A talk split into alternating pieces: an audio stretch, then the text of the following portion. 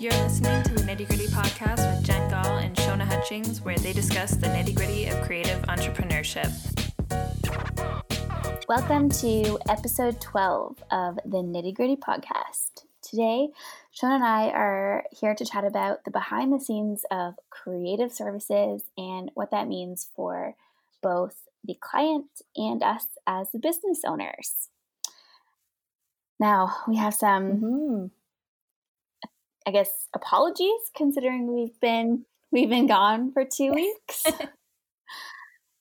Yeah, I mean, life life hit us hard in the past couple of weeks, and we had to take a quick break. So yeah, we're kind of two weeks behind on our podcast. So sorry about that, but friends. we are back and to jump um, jump right into it. Um, that being said, you may hear some unexpected ambient noises that you don't traditionally hear on our podcast because, well, I'm at home today. And usually Siona and I are podcasting at Siona's place, so we're in the same room. But today I am at home, so you may potentially hear a dog, uh, my partner Brad pulling nachos out of the oven. because it is dinner time. Man, man, man's gonna eat. Man's gotta eat, nachos. So I plan on eating some, not during this podcast, I promise. Um, but so there will be some unexpected noises that you may not traditionally hear in our podcasts. But with all that set aside, Yeah, that's um, okay, So today, Let's with jump behind in. the scenes of creative service, we just wanted to talk about how it's like the note it is specific to, to services. So we're not really talking about like product based things or things that we offer, but we just wanted to kind of talk about what it's really like and what you're paying for when you're when you're buying a creative Mhm. service. and I think I'm sure some of this will obviously could relate to product based services, but since Siona and I don't have product based services, that will probably be specifically speaking to service based services Mhm. or service based for service based businesses. Yeah. All right. So, did you want to jump off with kind of Yeah. Okay. So basically, um, there's not a lot that people see necessarily in front of them. So a lot of what we do is behind the scenes. So we're going to kind of start with like the administration part and the upkeep of our businesses. So the first one we kind of have here is emails. So email is a main like mode of communication for both Jenn and I in our businesses. Um, but going through those emails, um, like responding to clients or drafting emails, those kind of things does take a while. So um, that's kind of just some of our our time and our our working kind of schedule during the day. Um, do you have anything you want to say about emails? That's like a lot. That's Yeah. a lot of my time on a daily basis. Like I don't remember who I was talking to about it, but I I was because we we track all of our time. So if you looked um, back at one of our podcasts where we talk about the tools, oh hi hi Facebook. um, when you look back at some of the tools that we use in one of our previous podcasts, is um, I talk about Toggl, which like tracks our time, and so I, I track my time on a daily basis. And when I look at my look back at my emails, I think I spend I can spend anywhere from an hour to three hours a day. Yeah, that's a lot. I should really do that because I don't really email. think that I tra- like I track my time when I'm literally like doing the work for the clients. So whether I'm at a photo shoot or I'm Right. like editing their stuff, but I never seem to track my time when I'm doing emails or any of the administration work. So maybe I should start doing that so I can see if I'm like paying myself enough money. Basically. Yeah, because I, I think that's something that people kind of forget about. Um, whether you're the business owner or you're the client, there's a lot of time that goes into the back and forth of the communication. hmm and emails is a huge part of it like i re- so i previous did a grant in june and we had to track our time for that and lu- luckily i was already doing it but he was like oh my gosh you're spending so much time answering emails. And i was like yes but that's also how i like communicate with our clients. That's how a lot of people reach out to us who are new clients hmm um, and they all reach out to us particularly through emails. I had like a one-off actually today and she called me but that never happened. Like i hardly ever Yeah, mine's either through email or like Instagram DM. Which Yeah, I actually would prefer it not to be through Instagram DM, but a lot of people still message me through it. which we talk about in client etiquette Yeah. but i think even with emails like even if i have a phone call with someone i then follow up with an email Mhm. because as we've talked about plenty of times, like everything has to be in writing. Yeah, for sure. So, which brings us to contracts. Mm-hmm. Super important, people. Mm-hmm. A huge part of what I'm sure I'm sure Siona, like you do, um, we both spend a lot of time, whether it's drafting contracts or just kind of like, I mean, every new client you have to create a new contract. Mm-hmm. Yeah, I kind of have like yeah, I have like a template that I use, but then I have to like update it for each person. Mm-hmm. Um Same. so yeah, so it it's a lot of work, but then also just like staying on track for like for me copyright luckily hasn't changed in a long time, but it was updated when I first started doing photography versus now. So then just making sure that like the stuff you have in there is also like legitimate because if I'm going to talk about like copyright law, I have to make sure that what I'm referencing is actually true and correct. So yeah, up to date. Yeah. So just contracts all upkeep. Yeah, and like so basically anytime I have a new client, I have to like go back in and create a new contract. And I'm still not even tracking my time for that, so I really should do that too. Do it. I know, yeah. I'm, I'm being really bad. I've literally only tracked my time to be like, here's how much time I worked on your photos, and then that's how I bill. But I really shouldn't. I should do more than that probably. Even if it was like for a month. Mm-hmm, yeah, just because so then I know. Kind of get. Well, I would say like maybe three so because they, they need like a trend or because I mean you could have like a one off month. Yeah, for but, sure. Um, just kind of see like trends happening, which is we all know I'm obsessed with processes. well, yeah, and that leads us to our next point in administration, which is like mm-hmm. inputting information into platforms. So maybe you want to talk about that. Oh my goodness, we have so many different platforms that we use, and they each have a different like key. They're each a different key component in our process and how we make sure that the experience for the client is really good. So Toggl, which we've already talked about, which is our time tracking system. But when we're doing like branding and design, or we're doing photography, or even when we do our social media clients, which is like a package price, um, we still track our time to make sure that one, like we're actually making money on a client. Um, but also, again, make sure we're efficient with what we're doing and that we're not um, I guess undervaluing the price that the client is paying. Mm-hmm. Um, we also like live on Google Drive, so all of our files live on the drive.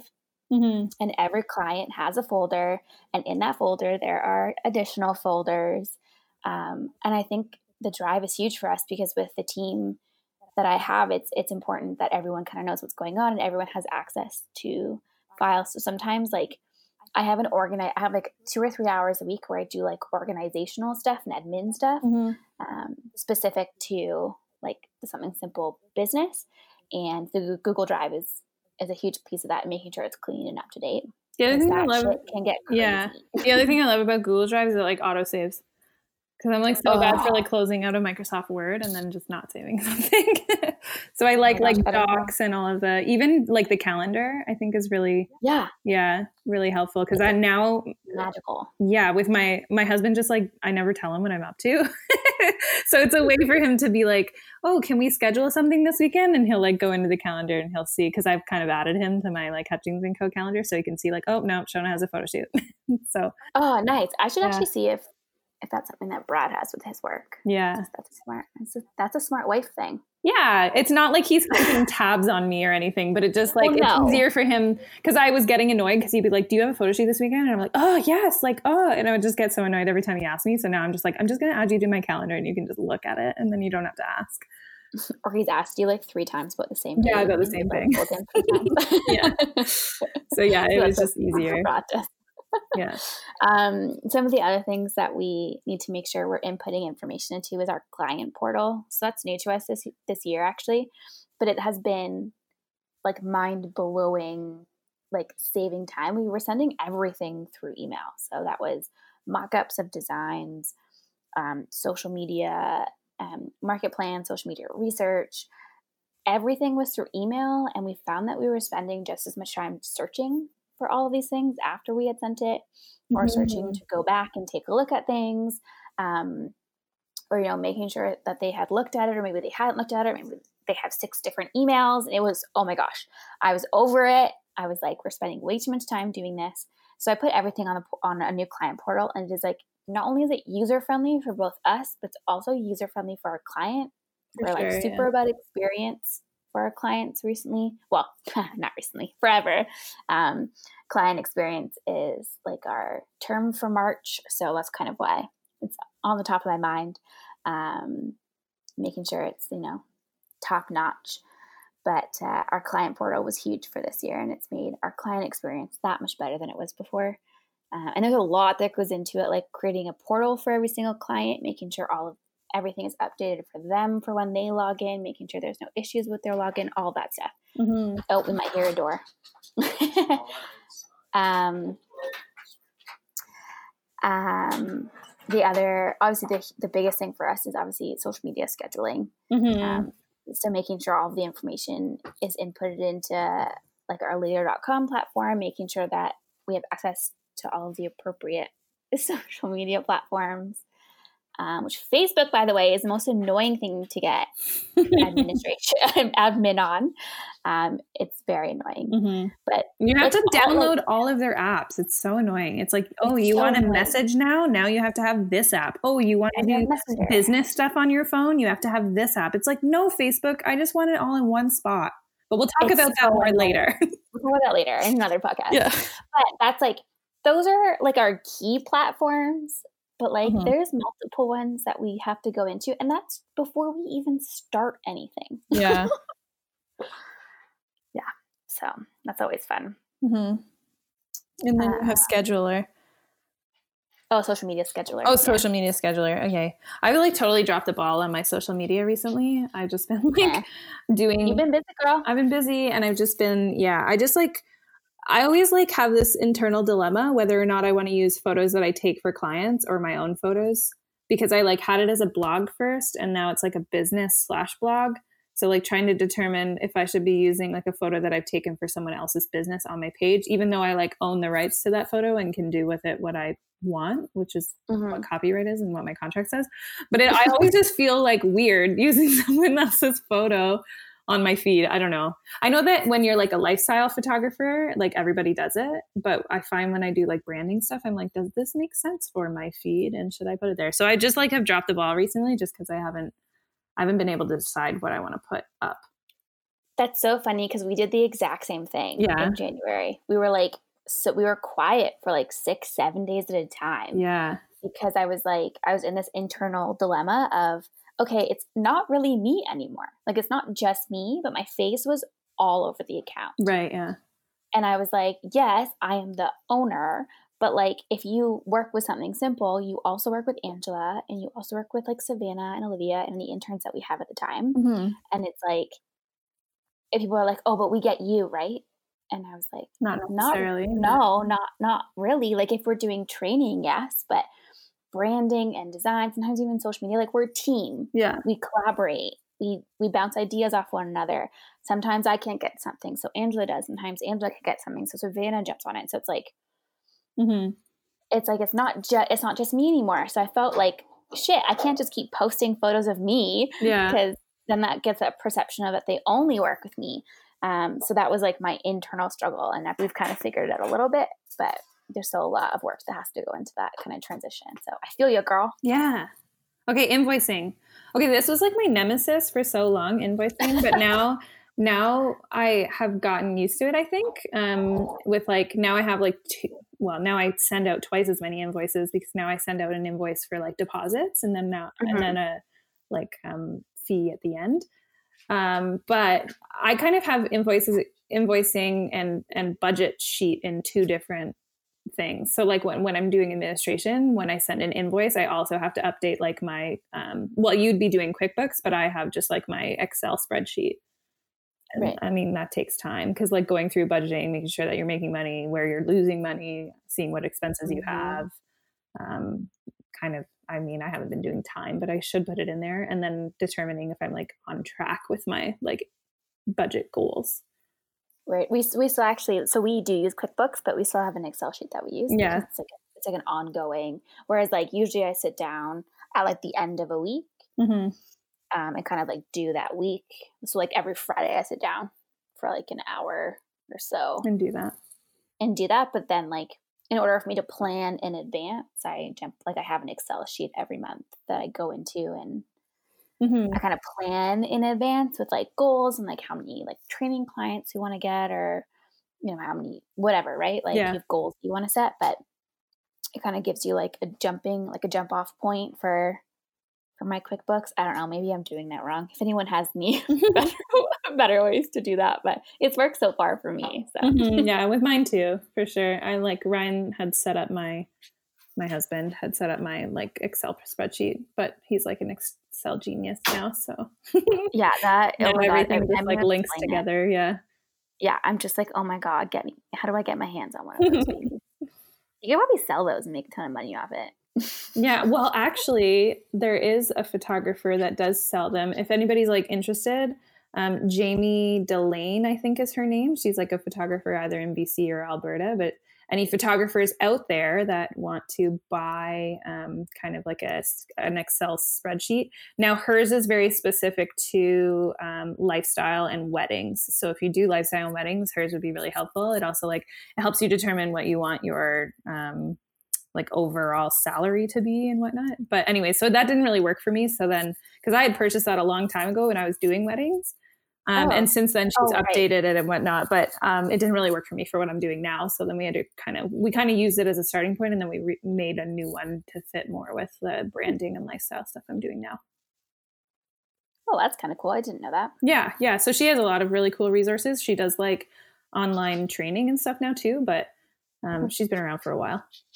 Yeah. Um, and just so everyone knows, we'll make sure that all of these are in our show notes, which you can find on both Siona and Something Simple website. Mm-hmm.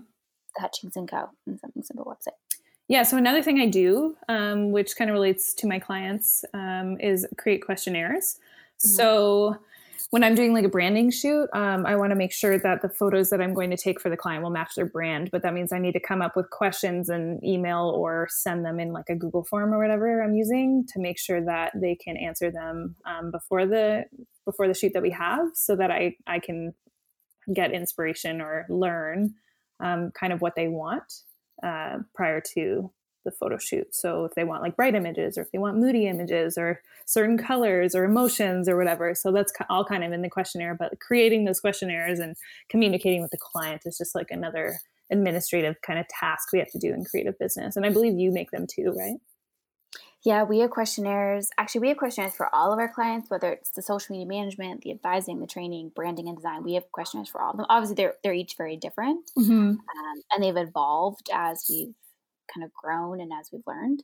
But yeah, it's that's a huge piece, right? Like as you grow and as you learn and as you start to meet new people, you're constantly updating these questionnaires or updating how you communicate with your clients, which is, you know, a huge part of what we do is that there's a, that constant learning piece, or we're constantly learning and constantly updating and constantly trying new things, mm-hmm. and that takes time. Like it takes time and effort to to build those things and to add add those pieces in every single day. Mm-hmm.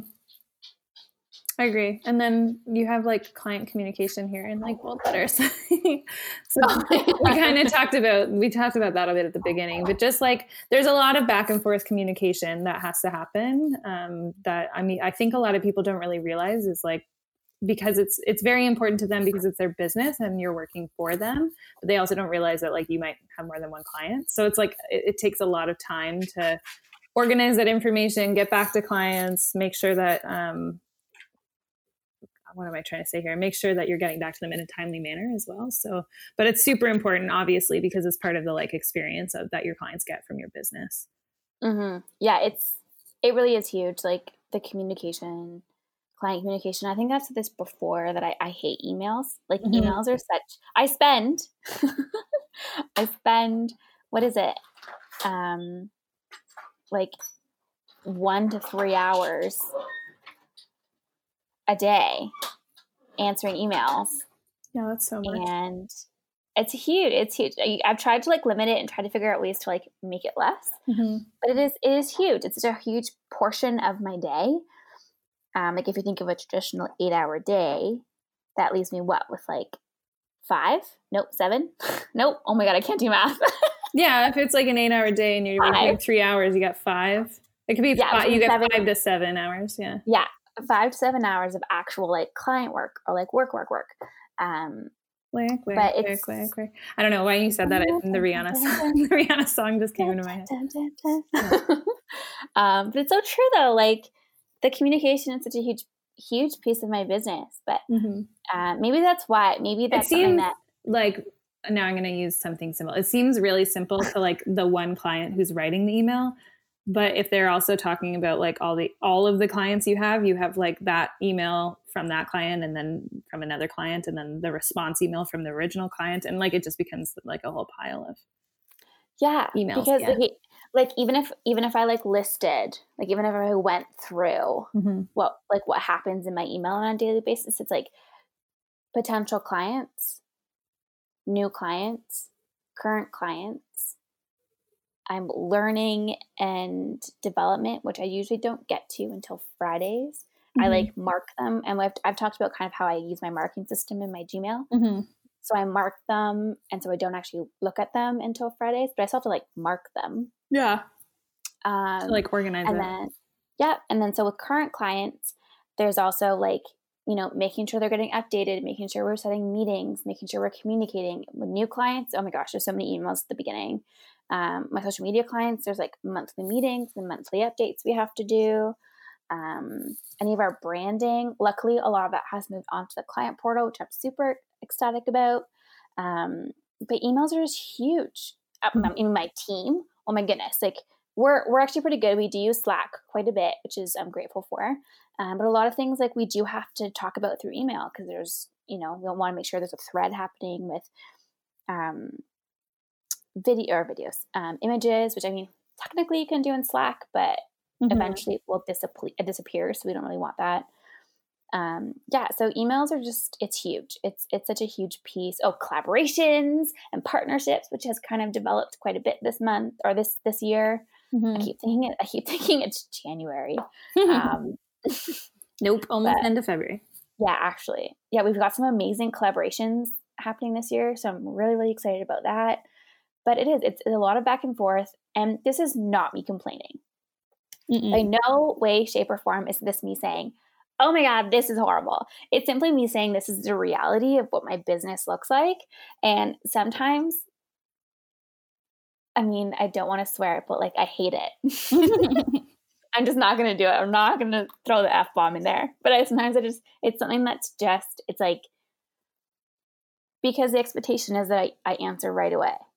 Mm-hmm. And, and that, that, that's like this like nagging feeling all the time. Like, oh my gosh, if I don't get back to them right away, or like, you know, we're so, I know the next month we're just crazy with branding and design clients and it's so exciting, but it's just like keeping on top of all those clients. Like mm-hmm. getting that email of like, oh, we're looking to do this. And I'm like, oh, that's awesome. But like, we can't get to that till like April. I've been like lucky recently because I'll get either DMs or emails that I've now kind of learned how people respond. So, like, if they email me a question and I respond a certain way, then I know that I'll either get this response or this response for the most part. Mm. So now I've like been able to like determine what they're asking in the email and determine whether or not I need to answer right away or if I should wait to finish the work that I was doing and then respond to them because sometimes I like ask like, "Oh, are the photos ready?" or "Oh, where can we find this or whatever? And it's just easier for me to just be like finish it and then be like here's the link rather than like oh i'll be done on such and such a day and then get another like email being like oh are they done yet? Like no.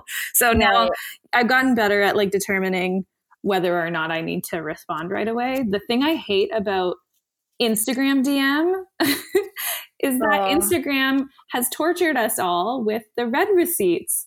And it's like oh i know. and it's like if I look at it, I have no choice but to respond because the person now knows that I've seen it and they're going to be like, oh, why haven't they responded yet? I know that they saw my question. So that's one of the reasons I really prefer email. But um, if I see something come into my Instagram and that I don't want to respond to, I like can't look at what the people say. But you only get like three words of like a uh, like a preview of what the person says, unless you open it. And then if you open it, they can see that you've seen it. So I don't right. know. It's like a friggin' torture device that so annoying has come out with because yeah, I hate it, but that's okay. I like Instagram. I just don't like their I don't like their messaging system. I feel like I, I wish you could turn it off. Agree. Yeah, I feel like there should be that option. Yeah, Who like you can on like I, iMessage. Yeah. Who can we contact? Yeah. We should turn that off. That should be a thing. Okay, so the next thing that like behind the scenes of creative business that we do is kind of the inspiration piece. Um, so we already kind of talked about questionnaires. So do you mm-hmm. want to talk about that again, or should we just go to the next one? Um, I guess part of what we do for our questionnaires, and this, I guess, yeah, we do have it for both. We have it both our social media and we have it for our branding and design. Actually, we have it for what am I talking about? We have for all of our clients, and then I'm thinking yeah. about it. But um, in terms of like this this piece of our questionnaire, we have it for all of our clients. We kind of asked for like their inspiration, like who they're inspired by. Oh, so yeah. they can they can upload files actually right into the questionnaire, and then they also can like like put the link to whoever they're inspired by whether it's a website or another Instagram feed or whoever. Um, so we kind of get their version of inspiration. Mm-hmm. And from that, we build um, kind of our own inspiration, which a lot of it um, comes from Pinterest. mm-hmm. Yeah, no, I, I guess I kind of have that too. Like I will have, I had someone message me about doing like um, food photography and then but there's like different ways that you can photograph mm. everything. So then i was like okay that's great but like do you prefer this look or this look? And i i have to but i have to go through and see that inspiration first or i have to ask right. them to send it to me. And yeah that's either that's usually like a pinterest or like a screenshot on instagram sending being like do you like this person? Do you like this person? Um, or like or if you don't like any of them what is it that you're looking for? If mm-hmm. you want to be different yeah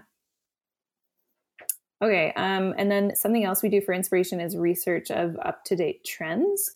So um, whether that be like you use hashtags a lot, I know that you come out with like different hashtag monthly hashtag emails and and uh, resources and whatnot, um, but also just up to date trends in terms of like we have to be on top of for photography, like before events happen or um, holidays or like those kind of things to make sure that we know kind of what's upcoming, whether it's happening in London or um, like mm-hmm. locally and then making sure that we're on top of those trends before they actually happen so that they get the photos by the time they need them when the event or that trend or whatever right. is coming out yeah yeah we the amount of like emails that i'm subscribed to that give us like new up to new up to date things mm-hmm.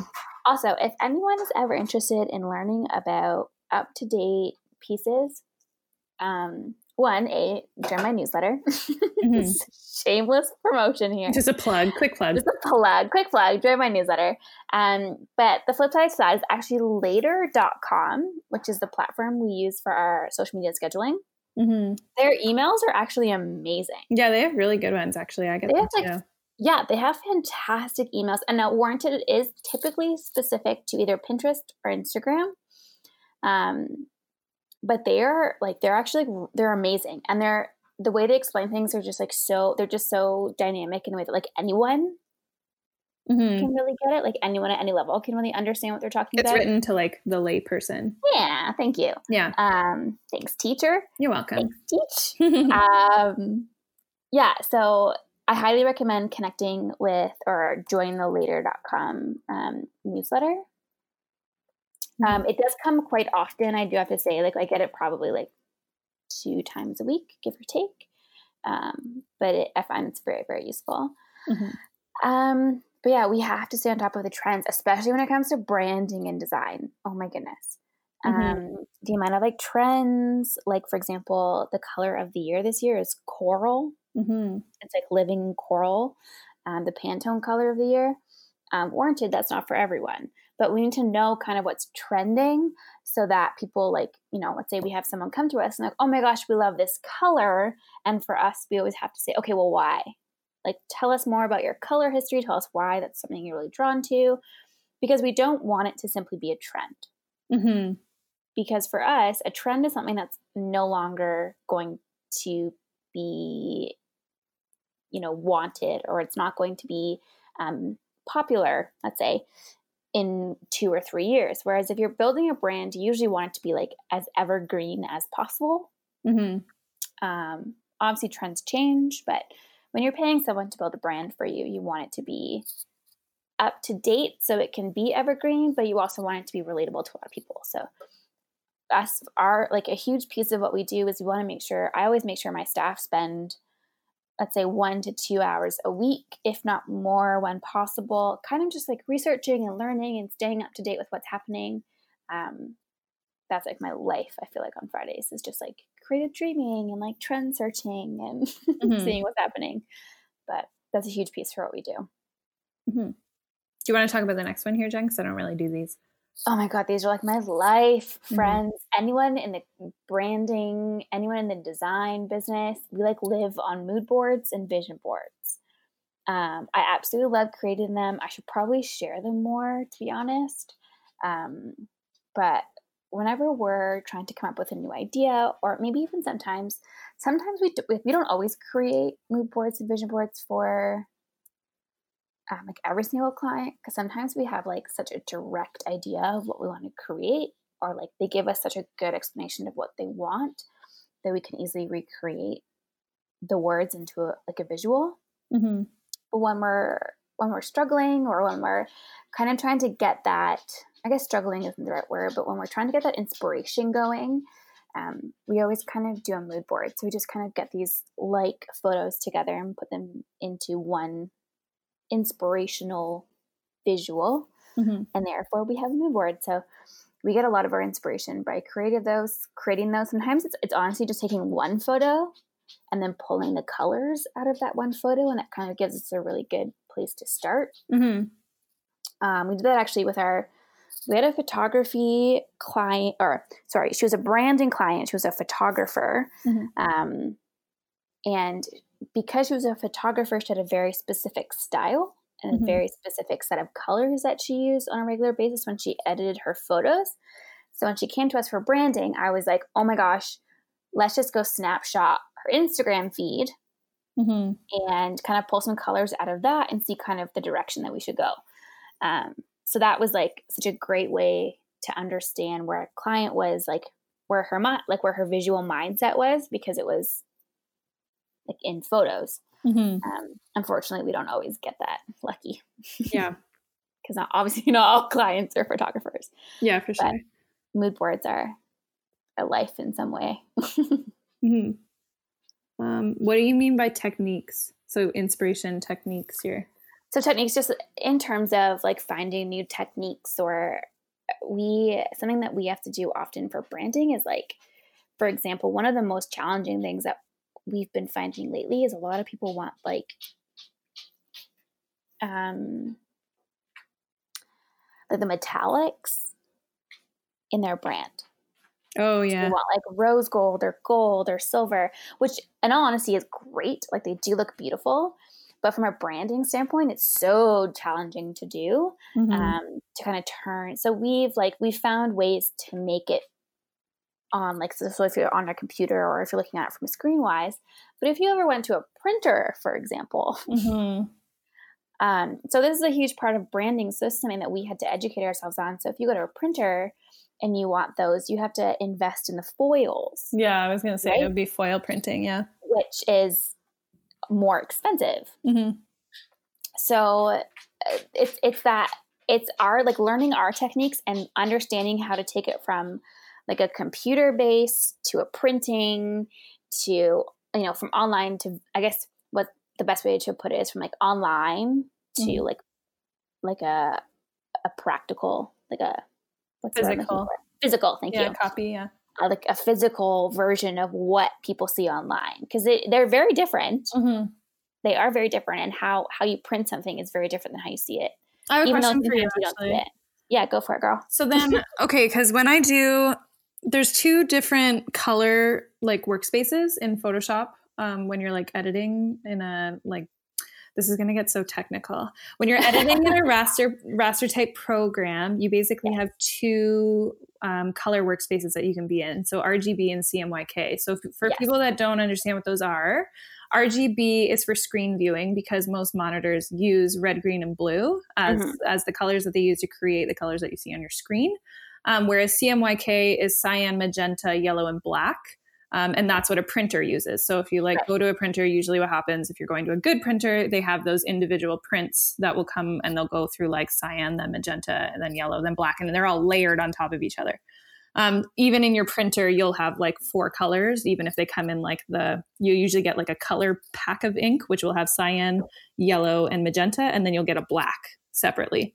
Right. Okay, so when you're doing your editing of like your branding stuff, do you do the things that are meant for screen viewing in RGB and then have to make a totally separate one in CMYK? Because I found when I've done photo editing, if I do it in RGB for screen viewing, which is what a lot of people are like buying, like buying my service for, um, like mm-hmm. for Instagram or online website, whatever. Which is why I, in my contract I write like, "What are you using it for?" so that I know when I edit it.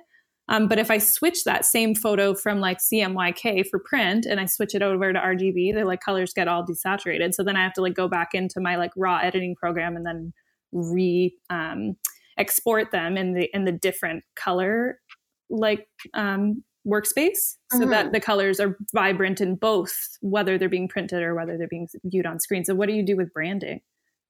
So usually what we do, there's a couple different things that we can it depends really what we're working on. So when yeah. we create a branding guide for someone, we usually ask, and it's actually in our questionnaire, we ask if they ever plan on, typically most people do plan on printing something. Right, yeah. Um, so we always like to provide what we call like the RGB codes and the um, and the CMY codes because they are different. Yeah, they are. Yeah, right? like they're different when you're actually inputting things from like a color perspective. Um, if you are going, so this is also why I am a huge advocate for going to a full service printer and not one of those like Vistaprints or like one of those like is it Moo? Mo? Moo, yeah, Moo. Moo. Um, because you're literally just sending in what you have to them. Mm-hmm. And you're not really talking to someone, it's an automated platform. And I've seen some people and they're like, oh my God, this is amazing. Um, but for my pers- like for my like I go to a full service printer and whenever I work with clients, they all get sent to a full service printer. And what I mean by full service is like I am talking to someone specifically, they get sent the file, they actually they do what they need to do with the file. Mm-hmm. So typically we just send a PDF or JPEG, PDF, whatever it is that they need, depending on what the file is. Mm-hmm and they do what they need to do with it on their end. Right. So like you don't have to be as knowledgeable as the people working at the Prince. Yeah, and that like do it. Yeah.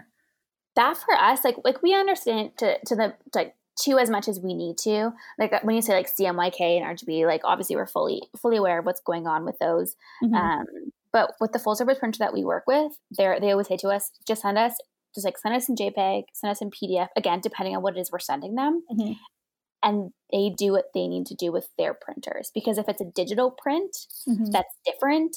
If it is um, if it's being printed um, like a like it's like a, a, larger print like it's a larger qu- uh, quantity that they need they mm-hmm. print it in a different way. There's like 80 there's oh my gosh there's so many different ways something can be printed. Um, if it's getting embossed versus debossed so if you're getting like um, it print like something printed in like a mold printed into the paper mm-hmm if you think if things like are pressed into it where you see that like groove in in like a business card for example. Mm-hmm. or like um, a letterpress or yeah. I mean there's so many different things. There's like foil there's, so there's laser cutting there's yeah. like the different it's yeah. endless. Yeah. so usually what i what i do with my printers is that we're just in such a good collaboration with our printer. We always just say like okay this is what we need. This is the weight. This is the color. Um do it. yeah. Which I mean, um, the problem, I mean, Vistaprint is super affordable, but the problem with it is if you don't know what you're sending in. Exactly. they basically, they don't like really look at it. They just like take your file and send it to printer. And then you might not get what you thought it looked like. From my, from what I understand with Vistaprint is it is, it's like RGB. Yeah. Like they're taking what you have on your computer and just putting it on paper. Mm-hmm. So the downside with that is that you're, you're going to lose detail yeah, and color. Yeah, I also color. notice that sometimes things don't get cut properly and like words get cut off. yeah. So like yeah. you really I in all honesty, like with my business cards, like we went through we went through a full service printer. And guys, full transparency, like I'm talking about how much I love full service printers. Usually they are like you're paying for it. Mm-hmm. Like you are going to pay for the quality for sure.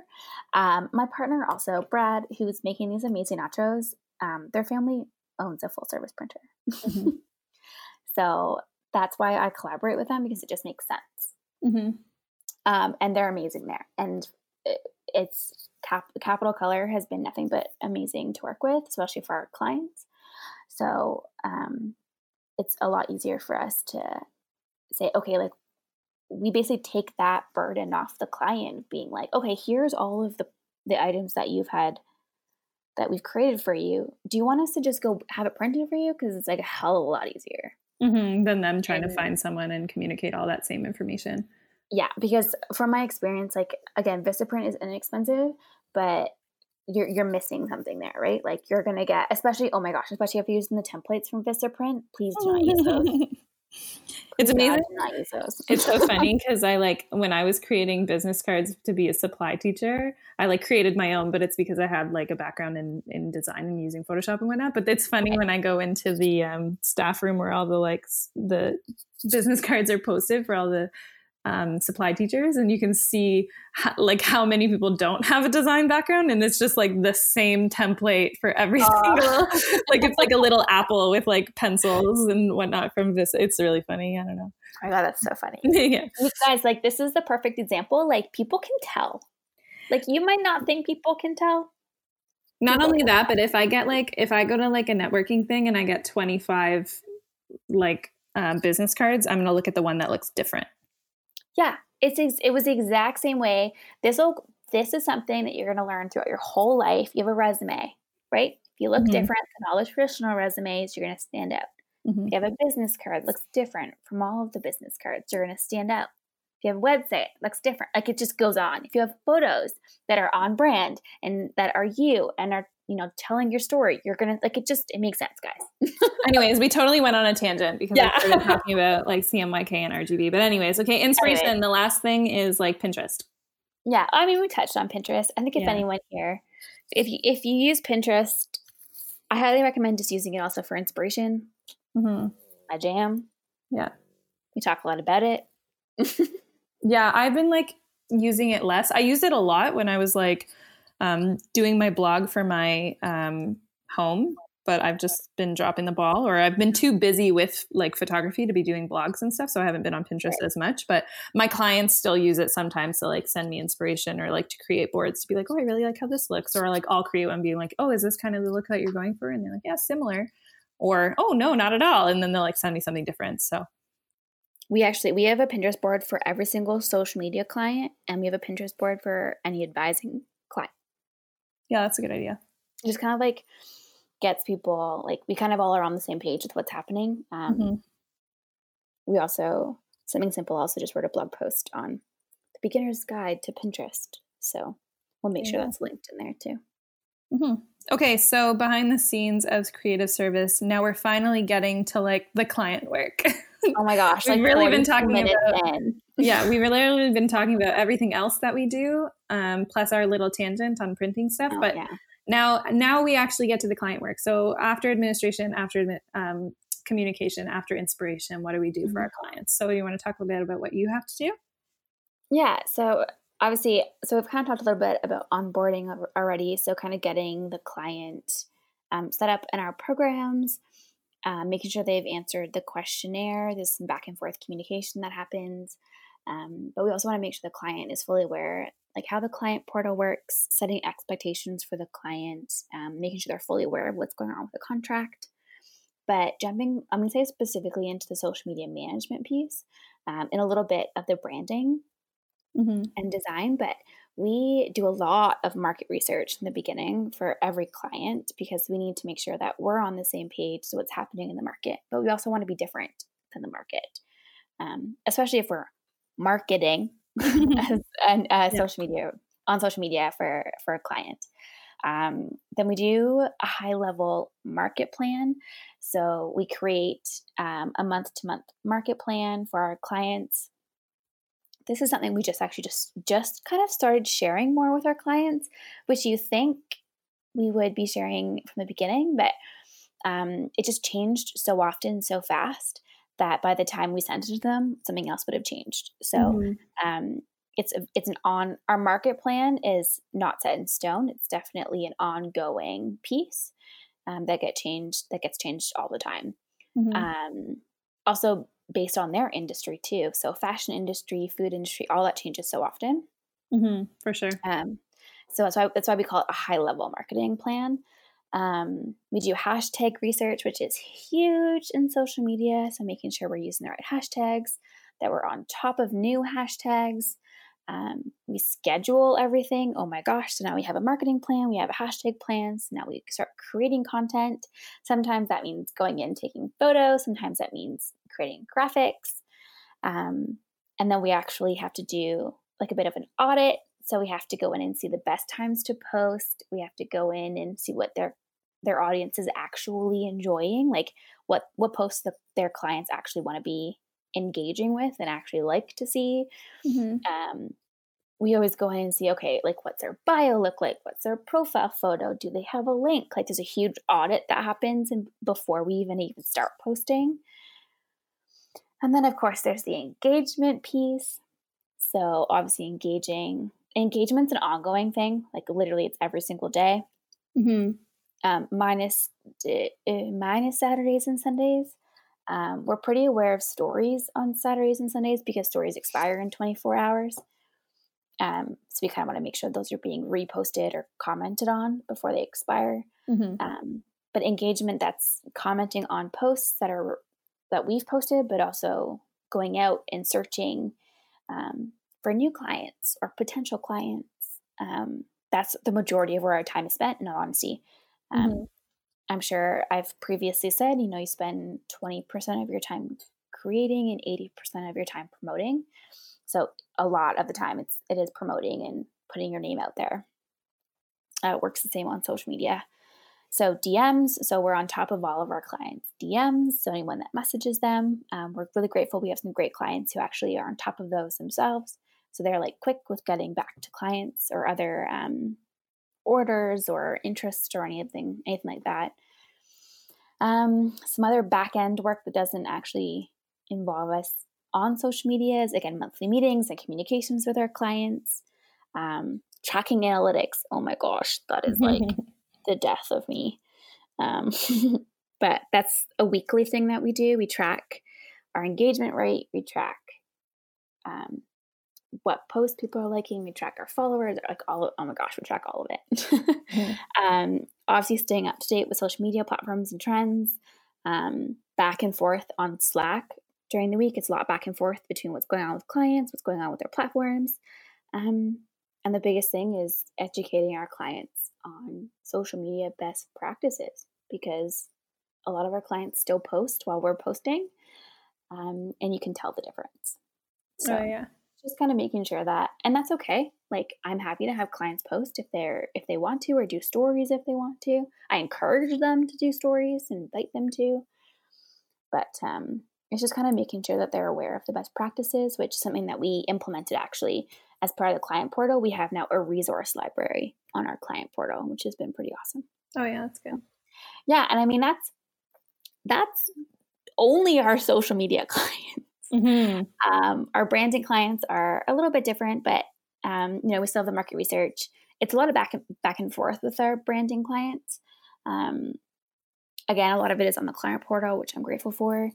But our advising clients are have a very similar um, kind of layout as the one I just described, and our training clients, um, those ones are kind of more where we have like a one hour session and then it's kind of just like checking in on them and making sure that you know what they took home kind of makes sense and kind of what's next for our next session so mm-hmm. that's i think those are more more upkeep than anything just kind of making sure you know everyone's on the same page but it is it's a lot it's a lot of back and forth and so a lot that happens behind the scenes. Like i i think probably 90% of it happens behind the scenes. Mm-hmm. And the other 10% is like communication with our clients and um, what they see on the platform. Right. Yeah for sure. Yeah they're not really going to see all the market research and stuff unless they're looking at your hashtag like document. Yeah we do. We now actually have the market research up on the platform. Oh that's good yeah um but and we now have the marketing plans up on the platform which i'm super excited about um but yeah like even just think about like think about sending a marketing plan every single month through email Mm-hmm. And like having to go back and look at it. Oh my God, drive me nuts. Anyways, that's enough about my emails and client portals. How about you? How do you find them? Um, yeah, so my my process kind of specific to client work. So kind of starts at the first message being like, "Hey, I think I'd like to do a photo shoot with you." And then and then there's like a lead up. So I got to go through the questionnaire. I have to ask them a, kind of what they're looking for. I will have to determine whether or not I'm a good fit. Um, I also have to talk budget with them. We have to do contracts. So they're like there's that like whole lead up prior to the actual photo shoot. Then there's the day that the photo shoot comes. So if all of that stuff kind of goes through, I've gotten the questionnaire, I've gotten the contract um, signed and all of the things, then we schedule all the photo shoot. And then the photo shoot comes, I do it. So usually my photo shoots last kind of they've been anywhere from an hour, which I think is most often um, just because a lot of people don't really like i can take a lot of photos in one hour if everything's kind of set up but they've been as long as like four four or five so it just kind of depends wow. yeah it depends on the shoot what's involved um, those kind of things so after the photo shoot is when people kind of stop seeing what I do.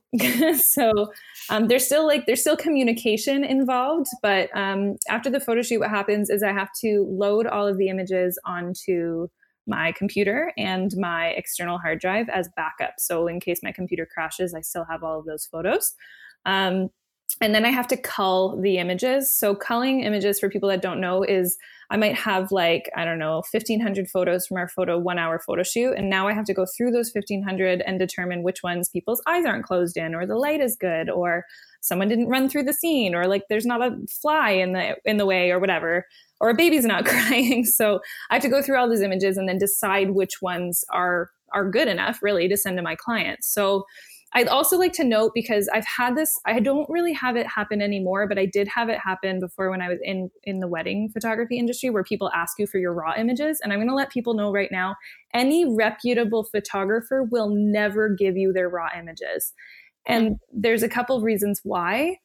One is you don't have the rights to them because there is such a thing called copyright, and that copyright law allows the photographer to be the owner of the photo. As soon as they give you that raw image, you now can go in and edit it how you'd like, whatever. You could post it on the internet under the photographer's name, which most of them will make you credit the photographer anyways. But if you edit it in a way that doesn't really match our style or our branding, you've now kind of um, made us look different or like you you no longer are on the on brand or on trend with how we look um, so we don't want to give you that ability first of all and secondly because we have the right to our images we also have the right to determine which ones we want to give you and um, how we want to edit them so we're not going to give you our raw photos because we are the photographer and we are the artist and we have the knowledge behind kind of the editing platforms um, so we're not going to give them to you sorry is that, um, I have a yeah. question. Yeah. A question. Um, so that like a thing, like, can you, as a, let's say I'm the client, mm-hmm.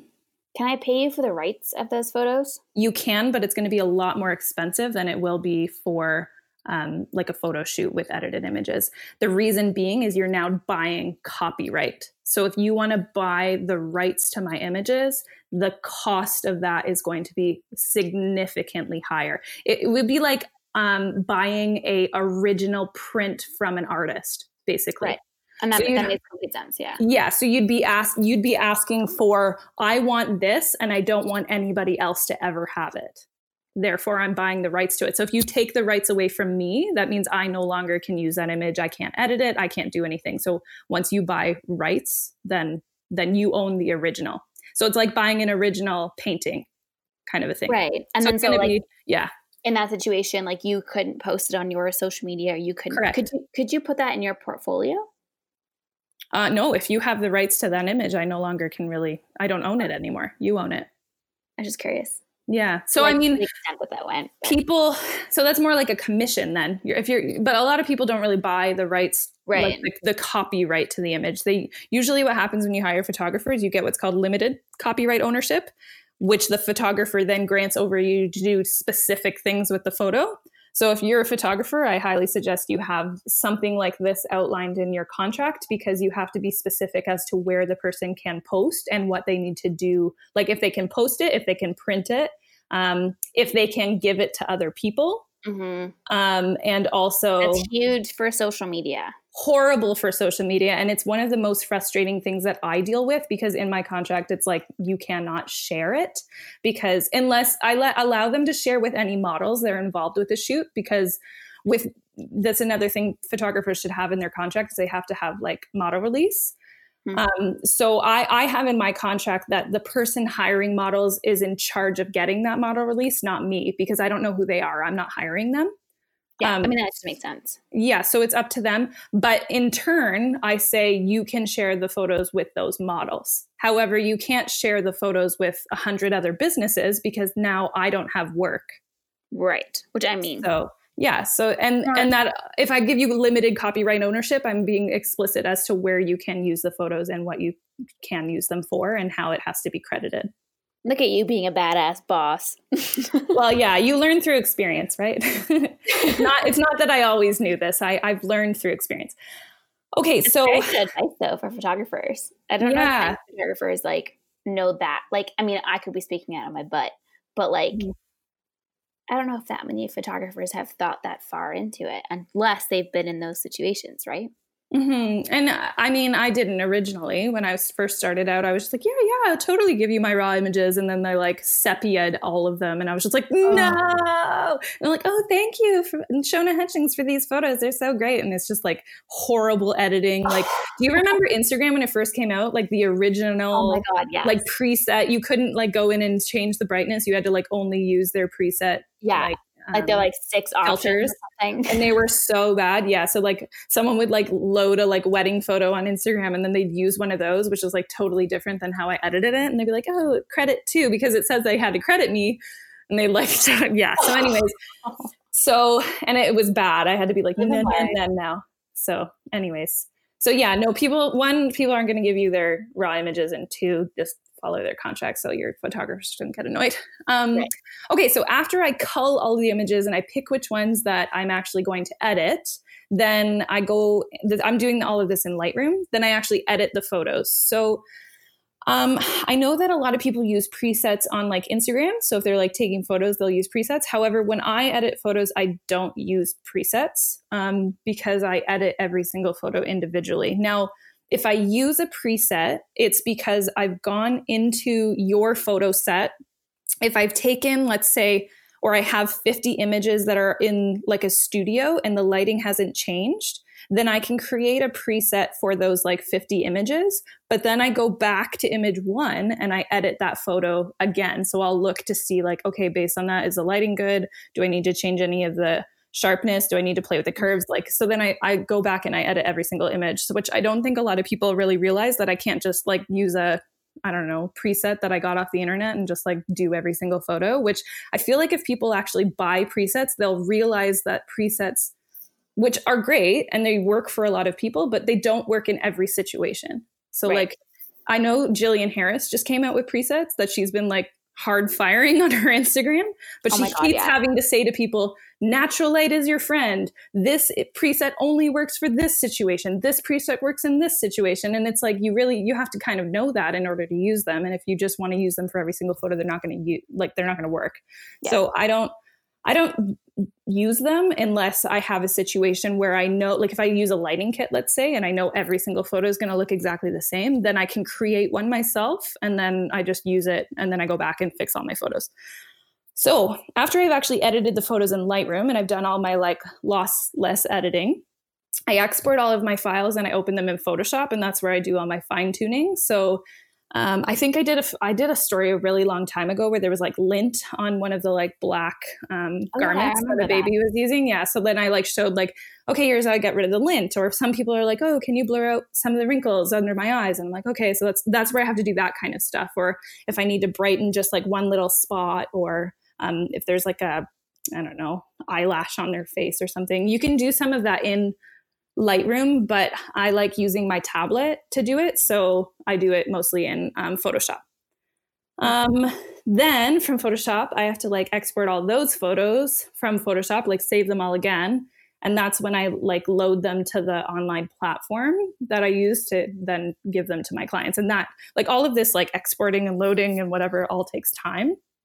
And then I communicate to my client that they're ready and then usually wait for feedback.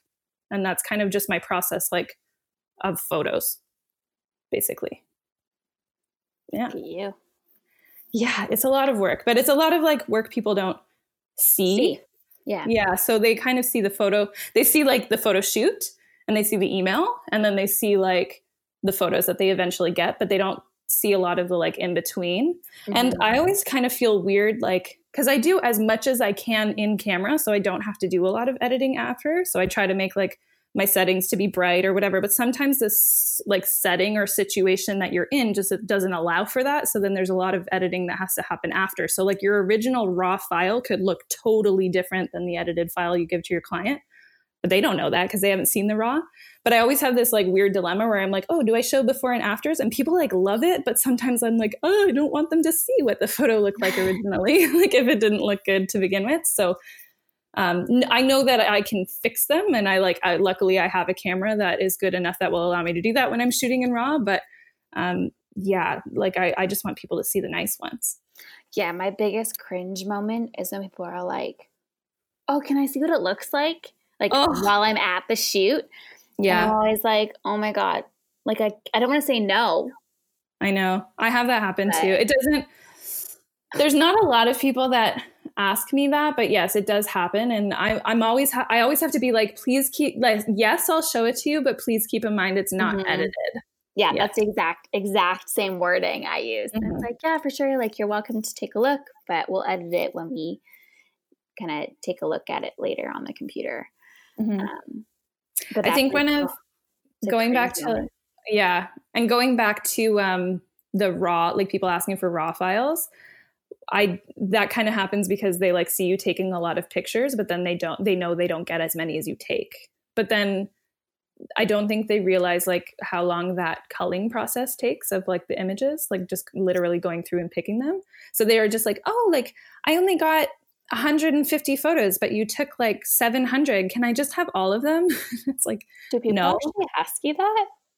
Um, I haven't really gotten that. No, not recently, but I used to get it when I was doing photos. And I know of other photographers who have been asked like for all of the images. Oh my God. Um, so you just, I mean, I make it very clear in my contract that like, no, I, you don't have the rights to them. And no, I, I have the discretion to t- like choose the photos. And so if people read the contract, they know that.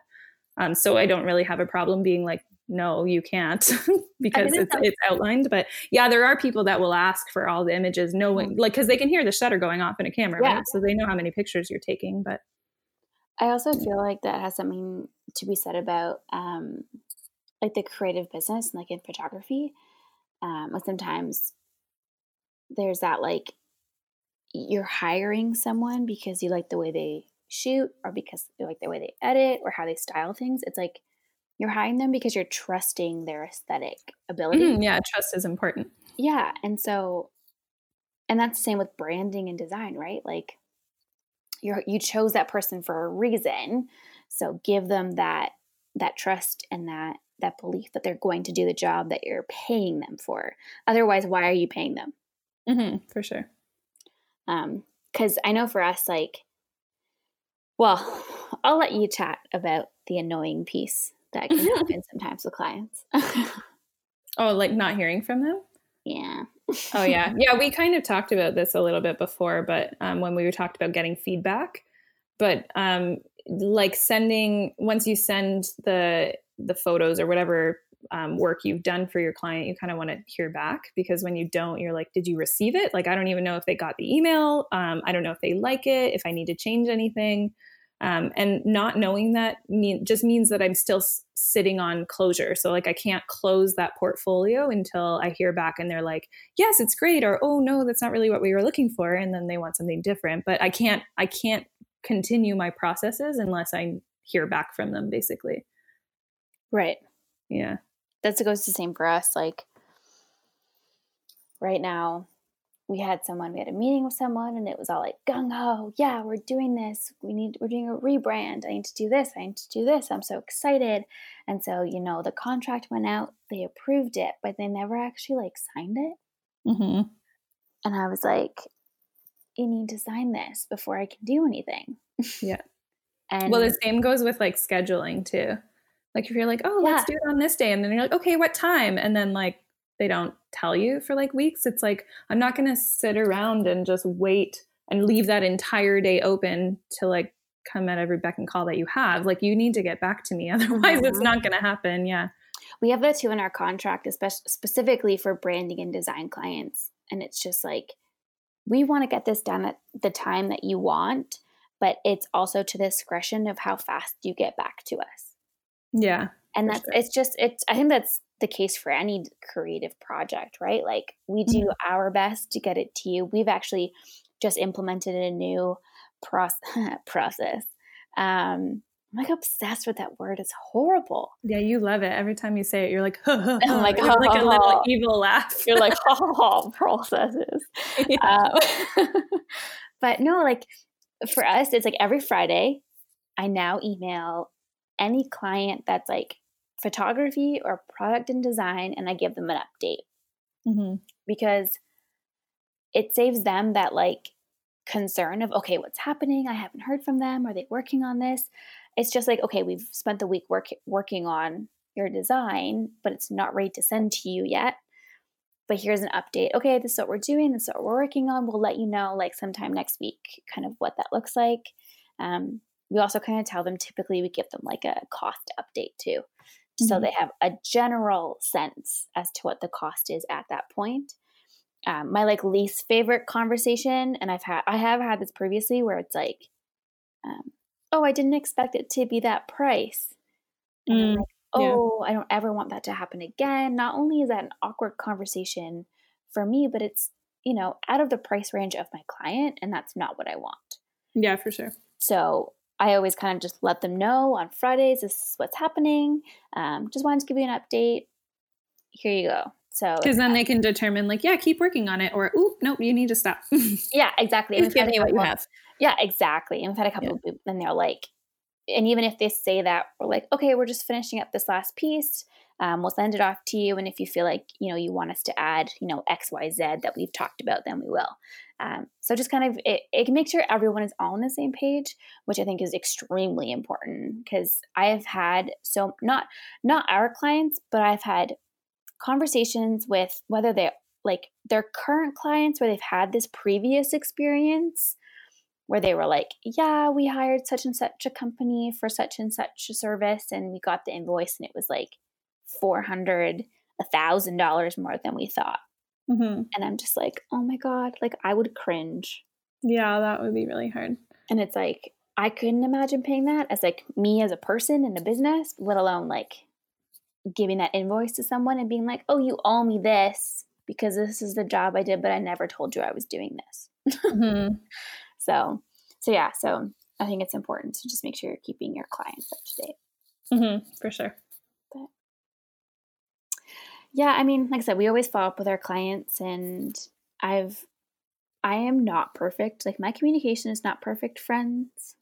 Mm-hmm. Um, I'm, I'm, you know, everyone is learning. I think if you're not learning, then for lack of a better way to say this, you might be doing something wrong. what makes for perfect communication though, do you think? Because I always was like, oh yeah, my communication is not perfect because I'm not like messaging people exactly the second they message me like but then remember we had like that client etiquette and i was telling you like people were yeah. messaging me at like 11 it's like i'm not going to message them back so does that make it not perfect because i like waited until the next day i don't know i think the key word there is perfect yeah like is there such like, thing as perfect communication i really don't think so because it's the whole like it's in the eye of the beholder thing like yeah for sure your version is different than my version and like a client's version is different than your whatever right like mm-hmm. how we perceive communication is going to be different for everyone. I think it's just important that from a business to a client, so like B2C or even B2B, if you're working with another business, mm-hmm.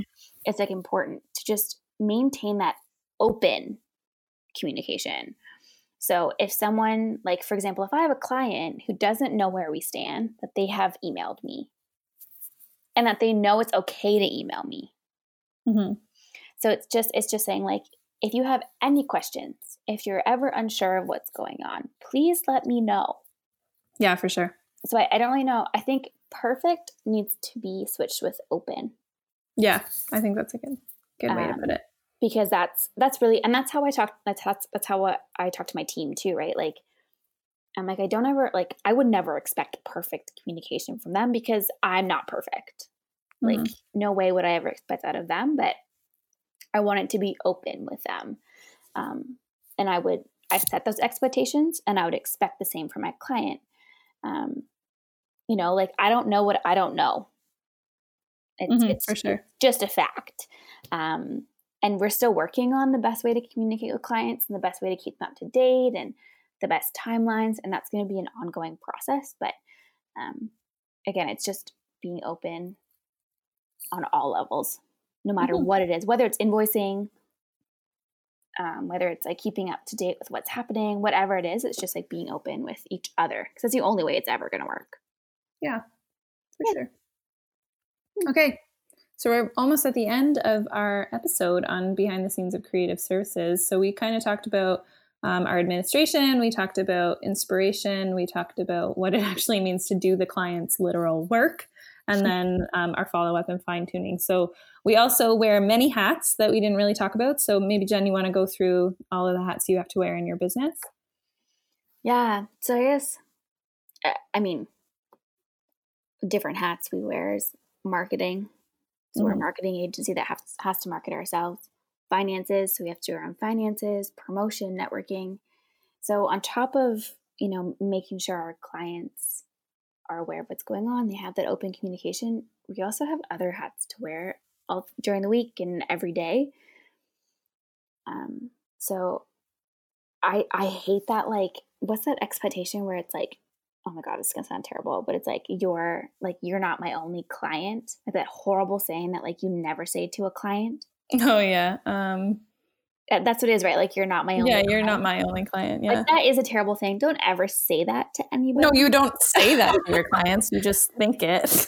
You just like that's that. like I don't tell I don't tell some of my students that they're being rude and irresponsible. I just are. think it, but I just think it. Yeah. But that's I mean, at the end of the day, like that that is what happens. Like every client to me is different every client to me is is important, and every client to me has a different. Um, like we tailor everything to each client, but we also have like 20 other hats to wear. And I'm sure anyone who's an entrepreneur feels this way. Mm-hmm. So I just, it's kind of like setting those expectations and being like, I'm not going to get back to you at this time mm-hmm. because I'm doing finances or I'm at a networking event or I'm mentoring my interns, whatever it is. So um, it's just kind of being like aware of those expectations. Like you're a client and you're important to me, but just so you know, I only answer emails at this time. Mm-hmm. So open communication, friends. Let your clients know. Mm-hmm. Yeah, I, I would say also I have to wear like many hats in my business because like I'm solo, so I have to like you do all of it. And then I also teach, so I have to wear like teacher hat and entrepreneur hat um, like slash creative business hat. So I have to like do the marketing, finances, promotion, networking, scheduling, all of those fun things. And then I also have to like determine when I have to not do that so that I can do my teaching job. Because I like have report cards or parent teacher interviews or lesson plans or like those kind of things, or like volunteering at the school and things that I have to do for that. So I, I have to like kind of determine when I should be wearing business, like my business hat versus my teaching hat too. I feel like yours is almost like more challenging because you have to like transfer different hats over, like completely. Mm-hmm. Yeah, it's very teaching is very different than my like photography business. Yeah, it's totally different. Mm-hmm. Some of them overlap, though. I would say that mm-hmm. some of the things that I learn in in my creative business, I like transfer over because now I'm teaching visual arts, so I can when I'm teaching photography and stuff, I can talk from experience with the with the students actually kind of like um hmm. but yeah it, they are they are very different. So I, am kind of have like dual personality in that way where i have to be like teacher slash entrepreneur. Yeah. So it works out. Yeah. Okay so do you want me to close it out Jenn? Yeah go for it. You started it? All right well you heard us talk about what it looked like behind the scenes of both um, something simple and hutchings and co. If you have anything you want to add or you want to be um, a guest on the podcast, please make sure that you send us a message. And all of the things that we talked about today, don't forget that we're going to have them in our show notes. So any of those resources, blog posts, um, etc., they'll be there with links to how you can find them. Um, and we will be seeing you next week, and we'll be talking about workspaces. I'm glad you guys came back after our two week delay. and thank you for hanging out with us for almost an hour and 15 minutes. Oh my gosh, guys. Um, mm-hmm. Okay, well, we'll see you next week. That's all for this week's podcast with Jenn Gall and Siona Hutchings. Tune in next week for more nitty gritty.